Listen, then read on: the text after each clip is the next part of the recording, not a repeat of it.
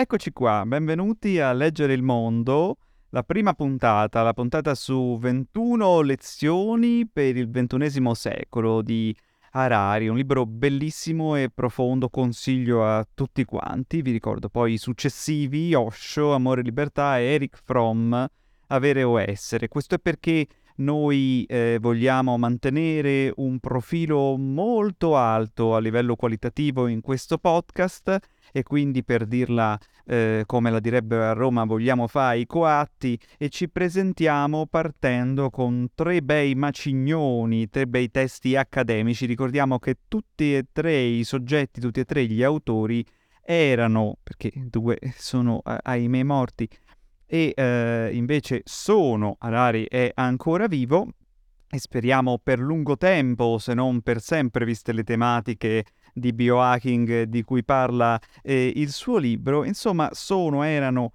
dei docenti universitari. Eh, ho fregato, non ve la immaginavate che Osho era un professore universitario? Ebbene sì, Osho era dapprima un docente universitario cattedra di filosofia, eh, mica pizze e fichi. Eric Fromm, psicologo, psicanalista e accademico tedesco, e Harari, Università di Gerusalemme e niente meno che dottorato a Oxford, signori e signori. Che cosa ci racconta il nostro amico israeliano, il nostro amico Harari nel libro 21 lezioni per il XXI secolo? Beh, innanzitutto sono 21 lezioni, e quindi non faremo 21 puntate, però 4, 5, 6 sicuramente sì. Beh, come abbiamo anticipato nella puntata 0, 5-6 puntate le prenderemo anche perché lui divide il testo in 5 parti più una eh, intervista. Nella puntata di oggi affronteremo la prima parte, ovvero le prime 4 lezioni: disillusione, lavoro, libertà e uguaglianza. Questi sono i temi di cui parla nella prima parte Harari. Intanto partiamo con quello che è il fulcro del libro, perché questo è un libro di quelli che gli americani direbbero, o gli inglesi, mind blowing, un libro che fa scoppiare il cervello. E onor del vero parla di cervelli che non scoppiano ma vengono riprogrammati, riprogrammati dagli algoritmi, dalle macchine.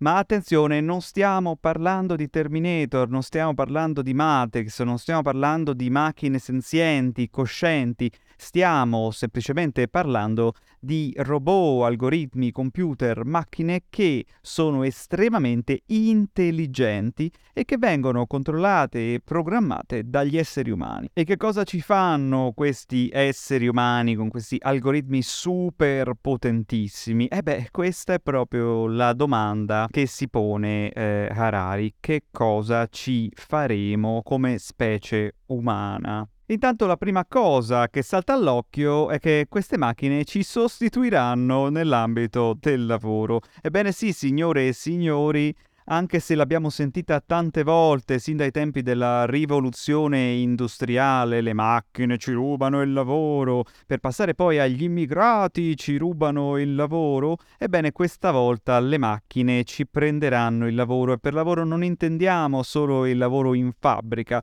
intendiamo tutto il lavoro che l'essere umano svolge. Parliamo infatti nel testo di Harari dell'era post-lavoro, ovvero un'era in cui ci saranno esseri umani altamente specializzati che collaboreranno con le macchine e poi orde di operai non specializzati che rimarranno inesorabilmente senza potere produttivo, senza lavoro e ahimè, e questa è un'altra mind blowing, un'altra scoppia cervelli information, senza potere economico consumistico. Infatti Harari prefigura anche un'era post-consumo dove non è più l'uomo a comprare, non è più l'uomo il cliente che ha sempre ragione, ma è direttamente l'algoritmo, come oggi l'algoritmo finanziario acquista azioni, obbligazioni e merci, oppure l'algoritmo di Google è il principale cliente nell'ambito pubblicitario.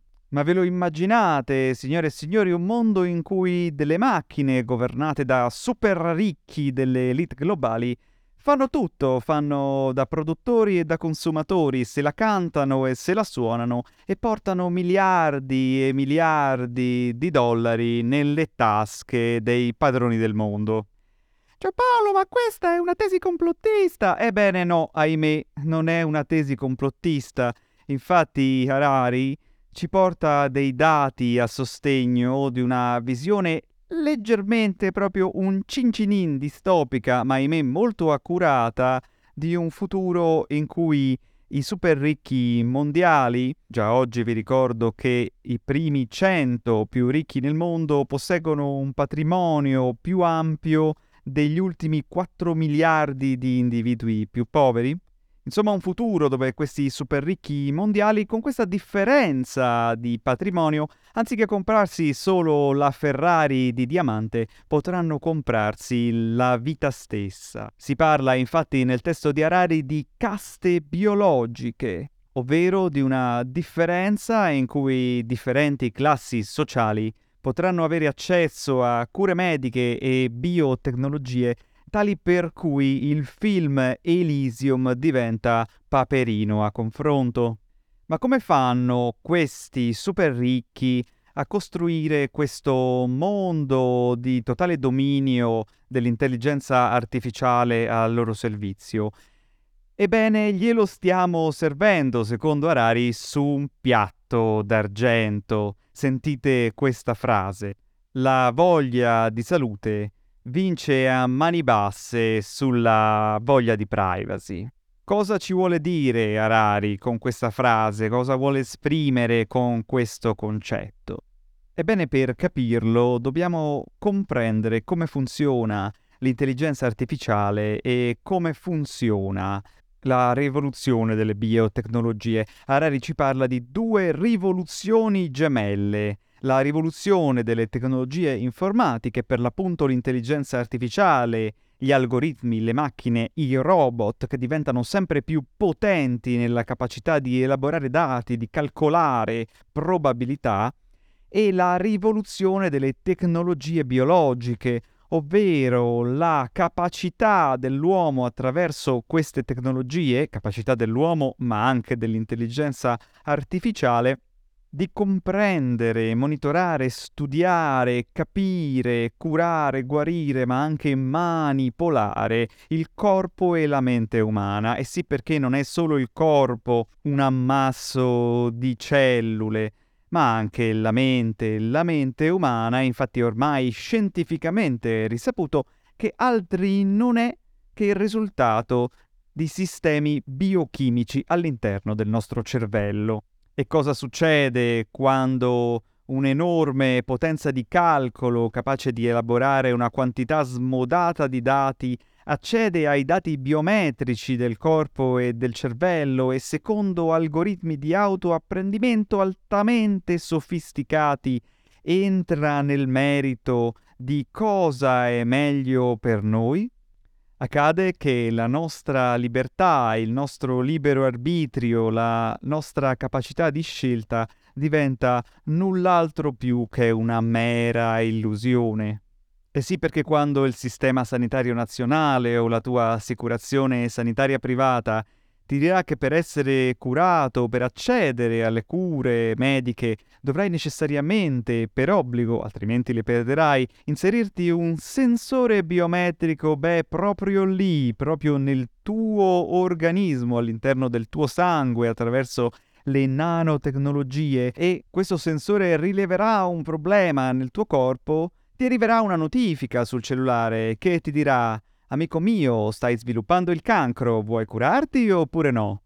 È chiaro che tu sceglierai chiaramente di curarti e se non lo sceglierai perderai l'assicurazione sanitaria. Questo è un male? Beh, relativamente no se si parla di salute, un pochino peggio se si parla di privacy e di cosa chi possiede i dati che stiamo inviando adesso in cambio di servizi vuole farne. Centrale infatti per il nostro Harari, segnatevelo, scrivetelo alle prossime elezioni, cercate di ricordarvi chi votare in base anche a queste riflessioni. Ci stiamo occupando della proprietà dei nostri dati a livello legislativo e governativo? Oppure i nostri dati li stiamo scambiando come i nativi americani scambiavano oro e terre per specchietti e gingillini dati dai buoni colonizzatori occidentali? E ancora, nel momento in cui le macchine potranno controllare i nostri sentimenti, vi ricordo, le macchine non sono senzienti e non lo saranno, stiamo parlando di macchine controllate da qualcuno, quindi quando questo qualcuno che possiede gli algoritmi potrà controllare i sentimenti della massa, a cosa serviranno le elezioni democratiche? Non diventeranno gli elettori forse poco più che marionette emotive in mano all'algoritmo? E non è già un po' così? È già perché la scienza l'ha già scoperto, amici miei. Le emozioni, i sentimenti, così come le scelte, l'intuizione e le decisioni, non sono né magiche né romantiche, sono frutto di processi biochimici di milioni di neuroni che calcolano probabilità di sopravvivenza e riproduzione. E una volta che una macchina, che è molto più potente in termini di calcolo e può elaborare molti più dati, avrà tutti i dati a disposizione su come funzionano le nostre menti, sia quella individuale, ovvero proprio la tua, la tua che mi stai ascoltando, così come quella dell'intera collettività. Ecco, quando ci sarà questa possibilità, cosa credete che accadrà? Questa tecnologia verrà donata gratuitamente all'uomo e alle Nazioni Unite o verrà usata da privati per manipolare le masse? Ebbene, questi sono gli interrogativi che si pone Harari in questo testo.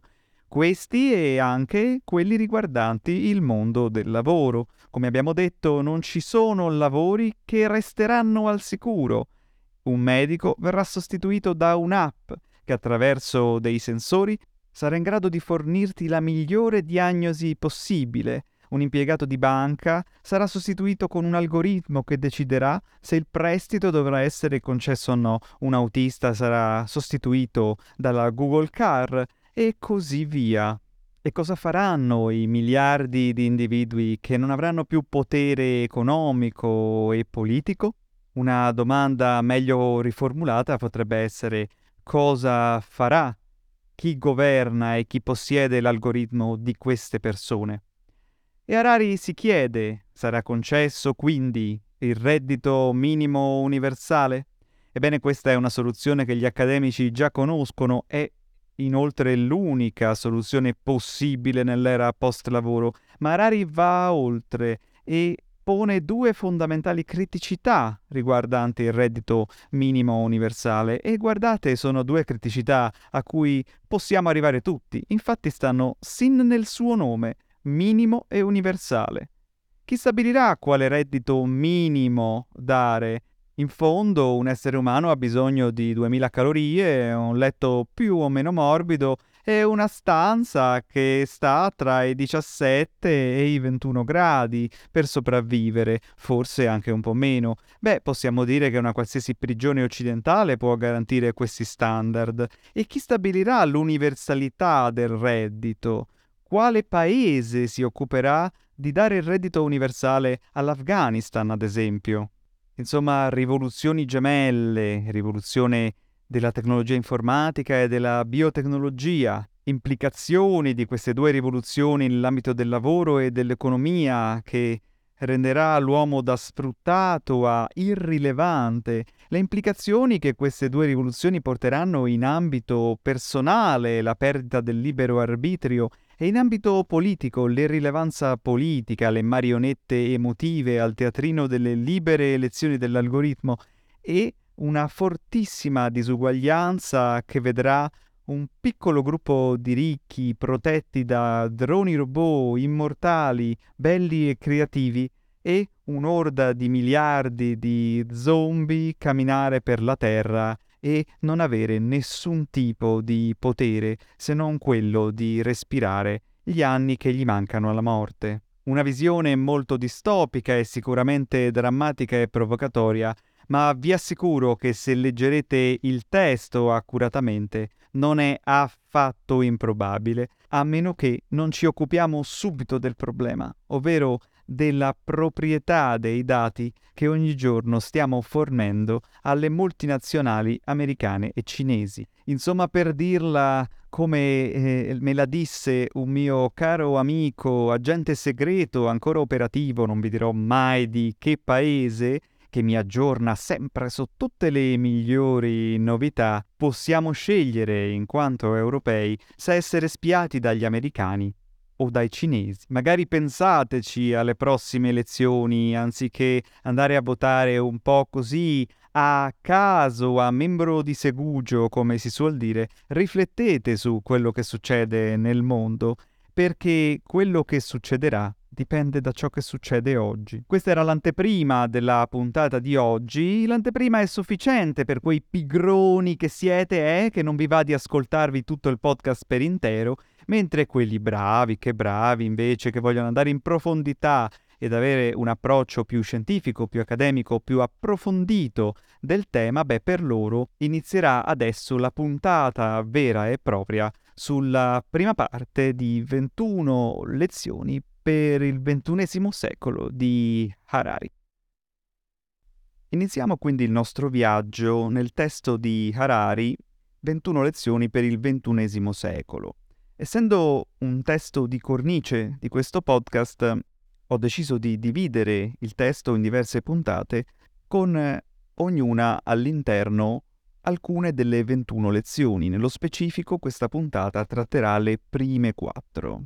21 lezioni per il XXI secolo parla appunto del XXI secolo.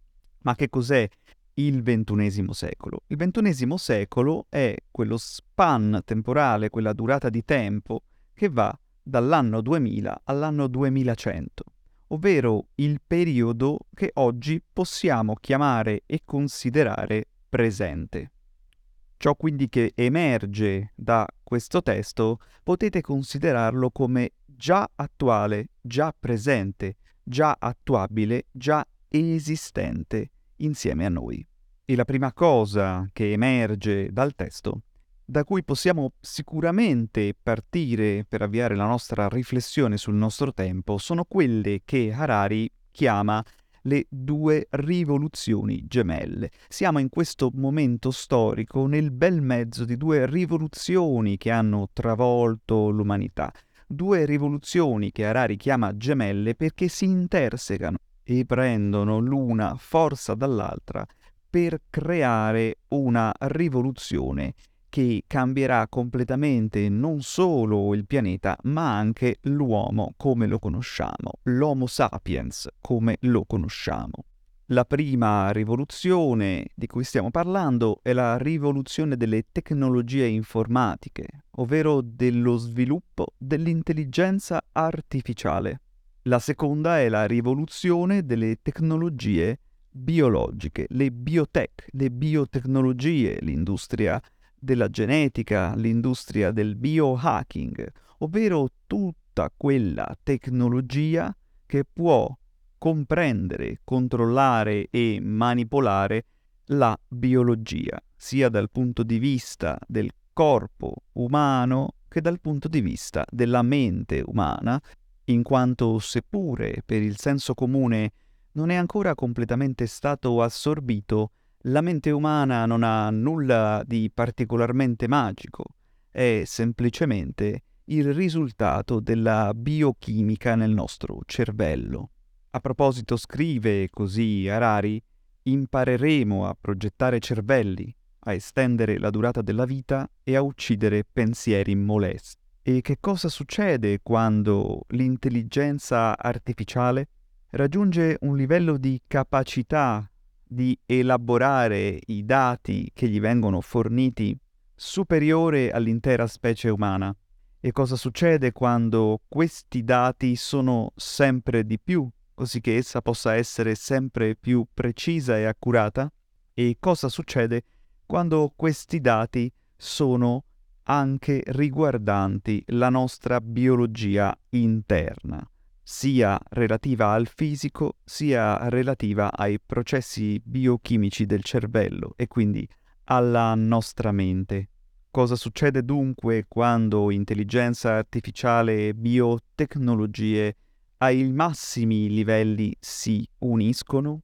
Ebbene, qui abbiamo delle implicazioni che riguardano sfere come quella economica, quella personale e quella politica. Innanzitutto, la macchina, che per noi sarà sinonimo di intelligenza artificiale, di computer, di robot, la macchina intelligente, chiamiamola durante queste puntate la macchina, non sarà più superiore all'uomo solo in termini di forza fisica e instancabilità, come appunto adesso le macchine nelle fabbriche che hanno sostituito gli operai. La macchina bensì sarà in grado di prendere decisioni meglio di come le prendono gli umani e sarà in grado di conoscere i loro creatori meglio di come loro conoscono se stessi. Conoscendoli, ricevendo da loro dati, sarà in grado di studiarli, controllarli e manipolarli. Questo porterà ad un cambio di paradigma del sistema mondo rispetto a come lo conosciamo adesso e avrà risvolti certamente positivi, ad esempio sulla cura e sulla salute dell'essere umano, ma risvolti fortemente negativi se mal gestita dal punto di vista sociale, economico e politico. Perché se mal gestita? Questo perché l'intelligenza artificiale non è e non sarà mai o comunque nel breve o nel medio periodo cosciente. È intelligente, ma intelligenza e coscienza sono due fenomeni ben distinti. Di conseguenza l'intelligenza artificiale di cui stiamo parlando non si ribellerà all'uomo come vediamo nei film di fantascienza, al contrario risponderà agli ordini ciecamente, senza mai fare eccezioni. Ciò comporta che se gli ordini saranno scritti bene, saranno scritti eticamente, saranno scritti da persone responsabili, saranno scritti da persone compassionevoli, allora le cose potranno andare per il meglio, ad esempio se saranno scritti democraticamente. Al contrario, se saranno scritte da pochi e questi pochi vorranno usarla per il loro vantaggio a svantaggio di altri, ebbene, allora le cose si potrebbero mettere male per molte persone su questo pianeta.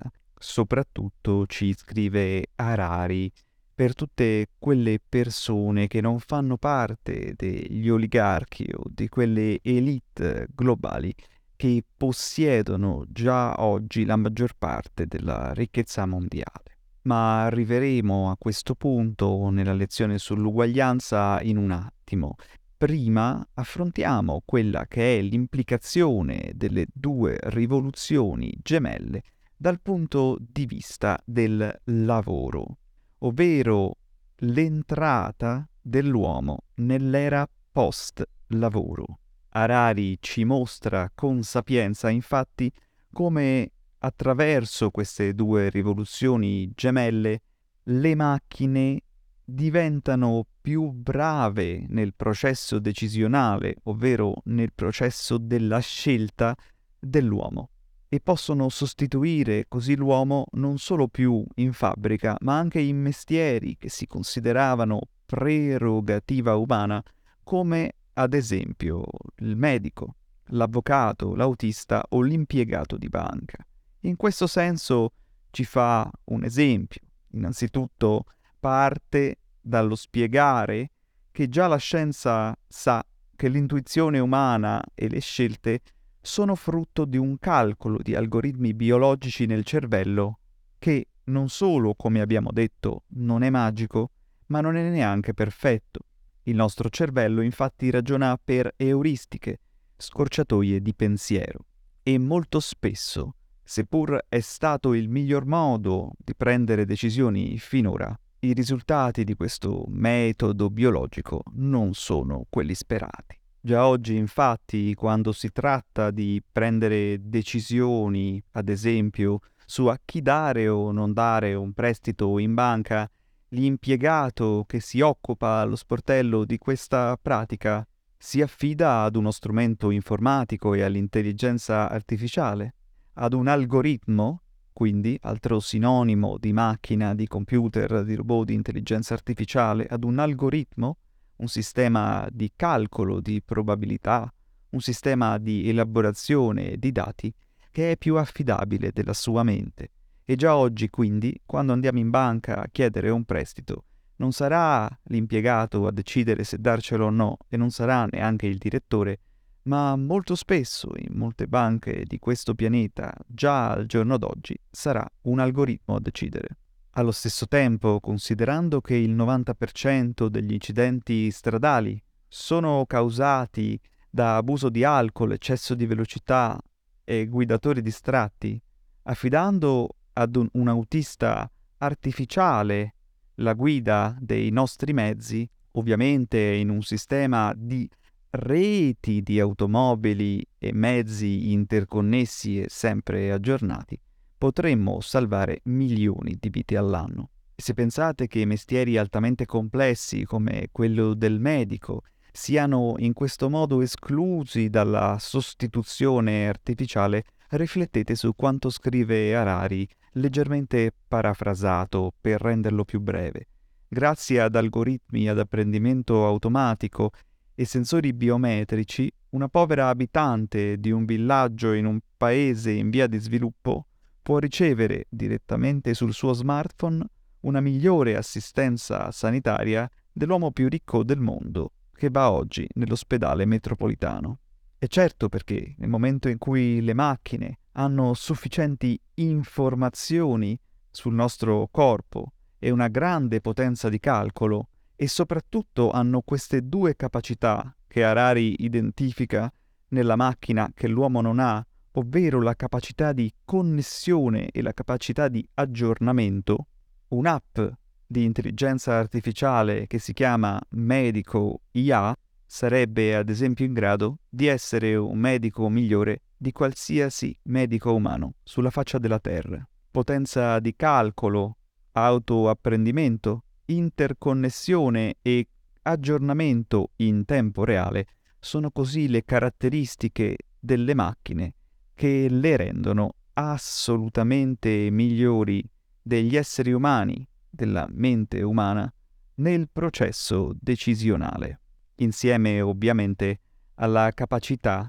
di raccogliere, immagazzinare e gestire quantità di dati straordinariamente grandi. E per i fan dei lavori creativi ed artistici, ebbene permettetemi di leggere direttamente le parole di Harari sul DJ virtuale. Supponete di aver avuto un aspro litigio con il vostro ragazzo.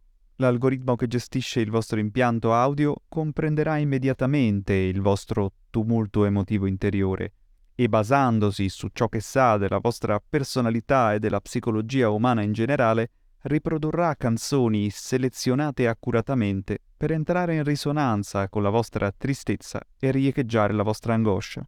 Queste determinate canzoni potrebbero non funzionare bene con altri soggetti, ma sono perfette per la vostra personalità. Dopo avervi aiutato a esplorare la profondità della vostra tristezza, l'algoritmo riprodurrà la sola canzone al mondo capace di risollevarvi il morale, forse perché il vostro subconscio la ricollega a una memoria infantile felice, di cui non siete neppure consapevoli.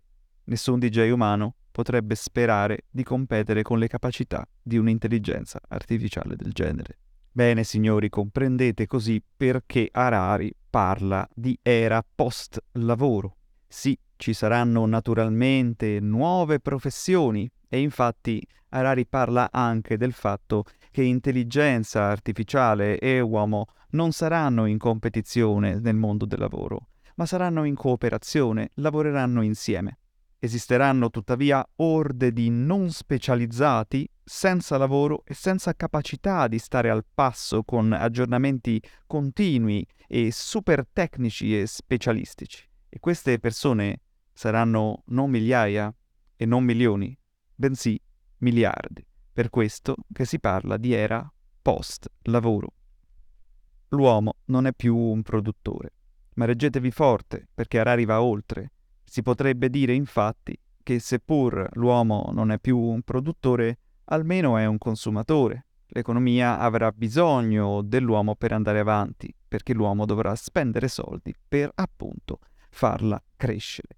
Ebbene, Harari mette in discussione anche questo concetto e parla anche di era post-consumo, in un senso in cui non è più l'uomo ad essere necessario a mandare avanti l'economia, perché saranno gli algoritmi stessi a diventare clienti di altri algoritmi. Scrive Harari, in borsa, per esempio, gli algoritmi stanno diventando gli acquirenti più importanti di obbligazioni, azioni e merci. Nel settore pubblicitario il cliente più importante di tutti è un algoritmo, l'algoritmo di ricerca di Google. E come si risponde ad un'era post-lavoro? Ovvero come faranno tutti questi miliardi di individui a sopravvivere se non potranno più nemmeno lavorare, se non avranno nessun valore per le elite globali, né in quanto produttori né in quanto consumatori. Ebbene, Harari tira fuori dal cappello quella che è la soluzione che già tutti a livello accademico conoscono, anche se alcuni politici ancora sono resti a capire che è l'unica possibilità per il futuro, ovvero il reddito minimo universale. Ma attenzione a tutti coloro che sono fan di questo concetto. Infatti Harari ne va ad identificare subito i limiti. I limiti del reddito minimo universale non sono come alcuni populisti dicono, ovvero che fa stare le persone sul divano, in quanto le persone nell'era post lavoro non ce l'avranno un divano e non avranno neanche una casa se non avranno un reddito minimo universale, che sia esso in forma di denaro, moneta di scambio, o sia esso in forma di servizi di base. Ma ci dice Harari, chi stabilisce cos'è minimo, ovvero chi stabilisce cos'è essenziale? 2000 calorie al giorno? Un letto più o meno morbido e una temperatura in cui vivere intorno ai tra i 18 e i 22 gradi? Bene, perché questo anche una prigione in un paese occidentale lo può garantire e addirittura una prigione in Finlandia può garantire di più. E inoltre chi garantisce l'universalità di questo reddito. Certo questo perché sicuramente i miliardari della California sosterranno i poveri della California, ma siamo sicuri che i ricchi di un paese sosterranno i poveri di un altro paese? Chi sosterrà quei poveri di quei paesi dove non c'è un welfare state, non c'è uno Stato che può provvedere a loro. Queste sono quindi le criticità del reddito minimo universale, che non sono criticità che lo pongono come soluzione non attuabile, ma sono criticità che pongono due domande fondamentali, che abbiamo detto sono chi stabilisce cosa è essenziale, l'elite o tutti coloro che poi dovranno usufruirne, e come facciamo a garantire l'universalità di questo reddito. Insomma, si passa dallo sfruttamento dei lavoratori all'irrilevanza della popolazione. Irrilevanza che non è solo economica, come abbiamo già visto, ma che è anche irrilevanza politica. Questo non solo perché già oggi, ad esempio, uno degli uomini più ricchi del mondo possiede all'incirca 200 miliardi di patrimonio a fronte del PIL di un paese africano di poche decine di miliardi, che ciò significa che potrebbe acquistarsi più volte l'intero governo per diversi anni, e non solo il governo, ma l'intero paese. Ciò di cui eh, parla Harari per quanto riguarda l'irrilevanza politica ha a che fare con quelle che sono appunto, come abbiamo detto all'inizio, le due rivoluzioni gemelle, informatica e biotecnologia, che portano le libere elezioni, il sistema democratico liberale che conosciamo, ad uno stato di profonda crisi. Scrive infatti Harari quando l'algoritmo saprà controllare e manipolare i sentimenti, la politica democratica si trasformerà in un teatrino di marionette emotive. Ecco, questo già un po' lo stiamo vedendo con i mass media, con la televisione, con i social, già da tempo, ma eh, quello che pone Harari come punto centrale è che stiamo parlando della capacità di controllare direttamente dall'interno chimicamente il corpo umano, quindi un livello di controllo in grado di farti odiare un partito e amarne un altro. Ciò di conseguenza, come dice lui, porterà gli esseri umani ad essere al 100% delle marionette emotive in balia dell'algoritmo. E qui subentra un problema fondamentale che è quello di chi controlla l'algoritmo, perché l'algoritmo in sé non rappresenta una minaccia. Al contrario, l'uomo sarà contento di far decidere a lui in quanto è più intelligente. E abbiamo visto dal punto di vista della salute quanto può portare l'uomo a migliorare. Inoltre, già adesso l'uomo lascia decidere l'algoritmo.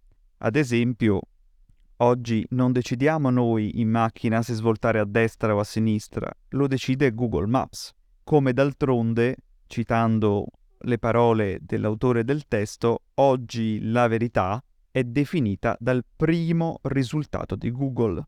Quindi le nostre vite sono già molto influenzate dall'algoritmo. Immaginate quanto lo saranno influenzate quando noi lo permetteremo in uno scenario in cui, ad esempio, la nostra assicurazione sanitaria nazionale o la nostra assicurazione sanitaria privata ci dirà per curarti per assisterti dovrai necessariamente inserire nel tuo corpo questo sensore che ci dà informazioni in tempo reale sulle tue analisi del sangue, l'analisi delle urine, l'analisi delle feci, la frequenza cardiaca, la variabilità della frequenza cardiaca, l'ossigeno nel sangue, l'elettrocardiogramma, la pressione, le ecografie, insomma tutte cose che potranno avvenire in automatico attraverso le nanotecnologie che avranno sicuramente, come abbiamo detto, un collegamento al sistema centrale, un'interconnessione con tutte le altre e che quindi che cosa causerà? Che noi avremmo una diagnosi continua in tempo reale e un bel momento il nostro cellulare, il nostro smartphone trillerà, emetterà un piccolo cinguettio, un piccolo tweet e ci dirà lei sta sviluppando il 2% di cellule tumorali nel fegato deve subito assumere questo farmaco, oppure deve subito recarsi dal medico, oppure deve subito effettuare questa operazione. E dato che noi non potremo curarci senza un'assistenza sanitaria nazionale o un'assistenza privata sotto forma di assicurazione, perché costerà troppo senza questi strumenti, dovremo per forza sottostare a questa richiesta di avere queste strumentazioni di rilevazione biometrica nel corpo. E quindi la notifica ci arriverà. E quando ci arriverà noi gli daremo retta e per dirla come la dice Harari, la voglia di salute vincerà a mani basse sulla voglia di mantenere la nostra privacy. Ma chi programmerà l'algoritmo? Chi possiederà i nostri dati e cosa ci vorrà fare? Queste sono le domande che Harari si pone e che vuole che noi ci poniamo e quanto prima ci occupiamo e facciamo occupare i nostri politici a riguardo. Arriviamo così all'ultima lezione di questo podcast e anche della parte prima del libro, che è la lezione sull'uguaglianza, o sarebbe meglio dire la diseguaglianza se il XX secolo è stato un secolo in cui la diseguaglianza nel pianeta si è leggermente appiattita, il XXI secolo, se gestito male, sarà di sicuro il secolo della diseguaglianza. Leggiamo un passo di Harari per comprendere meglio di cosa stiamo parlando. Già oggi l'1% della popolazione mondiale possiede metà della ricchezza del pianeta e, cosa che desta allarme ancora maggiore, le 100 persone più ricche del mondo possiedono più del patrimonio complessivo dei 4 miliardi di persone più povere. Questa situazione potrebbe ancora aggravarsi. Come ho spiegato nei capitoli precedenti, l'ascesa dell'intelligenza artificiale potrebbe annullare il valore economico e il potere politico della maggioranza degli esseri umani.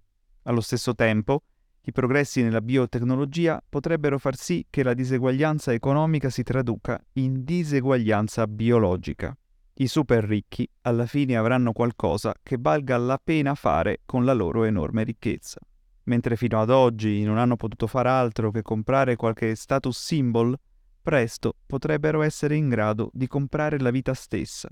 Se i nuovi trattamenti per allungare la vita o per migliorare le capacità fisiche e cognitive saranno costosi, l'umanità potrebbe dividersi in caste biologiche. Ecco, quando sentiamo parlare di caste biologiche, comprendiamo l'entità del problema, l'entità della criticità, l'entità della sfida che il ventunesimo secolo ci pone davanti. E continua Harari. La casta superiore si unirà in una autoproclamata civiltà e costruirà muri e fossati per tenere separate le orde di barbari. Non solo intere classi, ma interi paesi e continenti potrebbero divenire irrilevanti. Fortificazioni controllate da droni e robot potrebbero separare la zona dell'autoproclamata civiltà dove cyborg combatterebbero tra loro con bombe di precisione dalle lande barbariche dove esseri umani feroci combattono tra loro con macete e kalashnikov. Come si evita tutto questo? Ovviamente queste erano solo le prime quattro lezioni del testo, ce ne sono 21 e questa era la sfida tecnologica. La prossima volta affronteremo appunto la sfida politica, ma l'autore al termine della prima parte ci aiuta fornendo una soluzione possibile. La soluzione possibile è scritta nel titolo del capitolo sull'uguaglianza, nel capitolo della quarta lezione, ed è chi possiede i dati possiede il futuro. Dobbiamo quindi decidere se lasciare i dati alle elite globali così che siano pronte per costruire questo futuro distopico che pare presentarsi di fronte agli occhi dell'autore, oppure se fare qualcosa a riguardo e quindi muovere la nostra coscienza in primis e successivamente, ma non troppo successivamente, quella dei nostri politici, sulle importanti riflessioni di oggi e sulla proprietà dei nostri dati e di quelli dei nostri figli. Abbiamo così concluso la puntata di oggi. Torneremo la prossima settimana con eh, la seconda parte di 21 lezioni per il XXI secolo. Vi ricordo che i testi successivi saranno di Eric Fromm, Avere o Essere, e di Osho, Amore e Libertà. Vi ricordo anche di passare parola, di condividere il link di questa puntata in qualsiasi forma l'abbiate ricevuto, su Facebook, su TikTok, su Instagram, su Anchor, su Spotify o su Apple Podcast, persino su YouTube, ovunque l'abbiate ricevuto, condividetelo, spammatelo, mandatelo a tutti, amici, parenti, colleghi, affinché si possano condividere queste riflessioni con più persone possibile. Leggere il mondo vi ha fatto compagnia nell'ultima ora con eh, 21 lezioni sul XXI secolo di Harari. Da Giampaolo Marcucci è tutto, passo e chiudo.